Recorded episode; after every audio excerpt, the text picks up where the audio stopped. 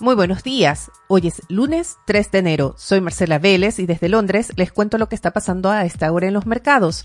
Bienvenidos a Primer Click de Diario Financiero, que llega a ustedes con el apoyo de Libertex. Trade for More. Bienvenidos, ¿cómo están? Estoy muy feliz de estar de vuelta, de retomar el podcast después de esa semana de vacaciones. Espero que hayan tenido una buena temporada de festividades, Omicron mediante. Y les cuento que la pandemia sigue dominando la agenda en los mercados. En Reino Unido los casos están subiendo como nunca, pero todavía hay resistencia a imponer nuevas restricciones y parece, por declaraciones que tuvimos el fin de semana, que Estados Unidos está tomando una postura similar. Esta idea de que la variante Omicron es menos peligrosa, sobre todo para quienes están vacunados y tienen sus dosis de refuerzo. Y esto podría ser la señal de que la pandemia perderá fuerza este año. Esta es una de las proyecciones que dominan los pronósticos de bancos de inversión, de economistas, analistas. Y la idea es que 2022 sea el año en que la pandemia se convierta más bien en una enfermedad endémica. Esto es una enfermedad más estacional y por ende más manejable. Por lo pronto sigue causando interrupciones en la actividad económica. Empresas en Europa y en Estados Unidos están postergando el retorno a las oficinas. Esto tiene impacto en la actividad económica de las ciudades. Y también hay varios reportes de escuelas volviendo a clases online o a una mezcla entre presencial y online. El sector del turismo sigue también golpeado. El fin de semana, reporta Bloomberg, se reportaron más de 2.000 cancelaciones de vuelo a nivel mundial vinculadas a la pandemia. A esto se suman unas 2.600 cancelaciones vinculadas a tormentas que se pronostican en Estados Unidos desde hoy. Los mercados, sin embargo, parecen sacudirse el miedo a que la variante Omicron cause un mayor impacto en la economía y comienzan la primera sesión del año en buen pie. El stock 600 europeo sube ya 0,62%, también vemos alzas en los futuros de Wall Street, el S&P 500 sube ya 0,44% y el Nasdaq un 0,53%. El dólar opera con una ligera tendencia a la baja. Vemos sí un fuerte avance en el precio del petróleo. El barril de WTI sube ya 1,36% y supera los 76 dólares. Esta es una sesión sin Londres que está cerrado por feriado bancario, mientras en Asia, China, Japón y Australia también estuvieron ausentes por feriado. Así, la sesión en Asia estuvo marcada más bien por la suspensión de las transacciones con acciones de Evergrande. Prensa local reporta que las autoridades de Hanai ordenaron la demolición de 39 edificios, acusando que Evergrande habría obtenido los permisos de edificación de manera ilegal. No hay más datos de estas acusaciones. La empresa, por su parte, al pedir la suspensión de sus acciones, informó que pronto publicaría nuevas informaciones sin dar más detalles. Sí, los reportes apuntan a que Evergrande tendría 10 días para realizar las demoliciones.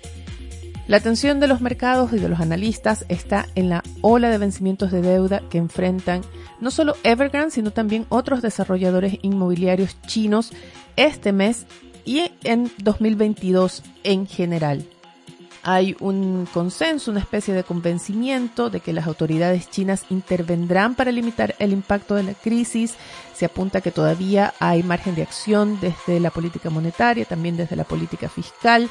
Ya tuvimos en diciembre algunas acciones de parte del Banco Central de China, recortando tasas, recortando límites de reservas bancarias. Y esta idea de que el gobierno chino seguirá tomando medidas de estímulo es una de las predicciones para 2022, un año que estará marcado precisamente por la desaceleración en China. Este será el tema de nuestro primer especial del año, que a partir de ahora lo publicaremos el día miércoles. Pero hay otros temas que se repiten en las proyecciones, las principales agencias, los principales medios de comunicación comienzan la semana con un resumen de los pronósticos para 2022, así que, ¿por qué no hacer también en este podcast un resumen? Vamos por temas. El primero, Omicron. La pandemia sigue siendo un tema dominante, como les comentaba al inicio de este podcast. La proyección es que la pandemia irá disminuyendo, irá perdiendo fuerza Y la gran interrogante en este tema es qué hará China con su política cero COVID. Esta es una política por la que, por ejemplo, cierra un puerto completo cuando se encuentra un caso de COVID y es una de las razones a las que se apunta por los problemas de la cadena de suministros global que está detrás también del alza de las presiones inflacionarias. Este es el segundo tema que se repite en los pronósticos. La inflación se apuesta a que seguirá alta y que solo comenzará a moderarse hacia fin de año. Las dudas aquí es qué tan bien lo hará la Fed. Si acaso logrará poner en control la inflación sin provocar un duro ajuste en los mercados y en la economía en general. A propósito de los mercados, las proyecciones son positivas para las acciones estadounidenses, a pesar de esa alza de 27% con que cerró el S&P 500 en 2021. Se espera así que las alzas sean más moderadas. Algunos no descartan que podríamos ver correcciones importantes.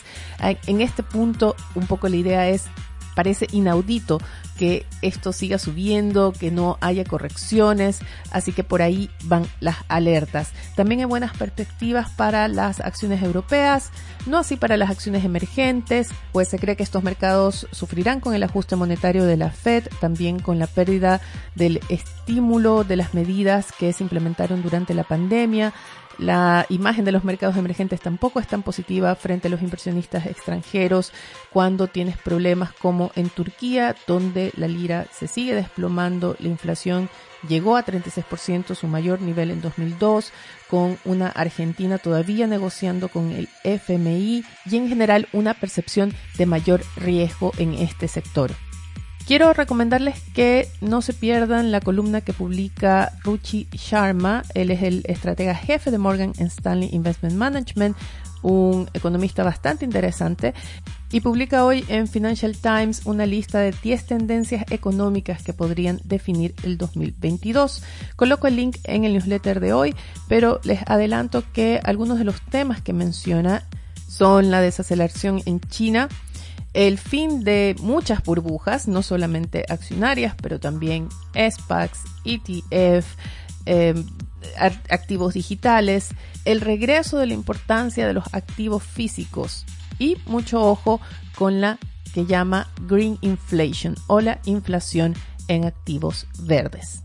A propósito de proyecciones, Diario Financiero también enfoca su edición de hoy en temas que marcarán 2002 y qué esperar en ciertos sectores. El titular es para los principales proyectos en minería, energía y obras públicas que se esperan para este año. También qué esperar de los mercados y un análisis del contexto económico global que enfrentará el próximo gobierno. Con esto me despido por ahora. Estaremos pendientes del IMASEC de noviembre que se publica a las 8 y media de la mañana. Sigan actualizados de este y otros temas visitando nuestra página web de f.cl.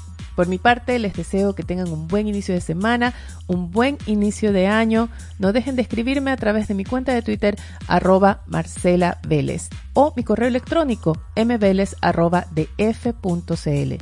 no olviden, primer clic llega a ustedes con el apoyo de Libertex. Trade for More. Que tengan un buen día. Nosotros nos reencontramos mañana.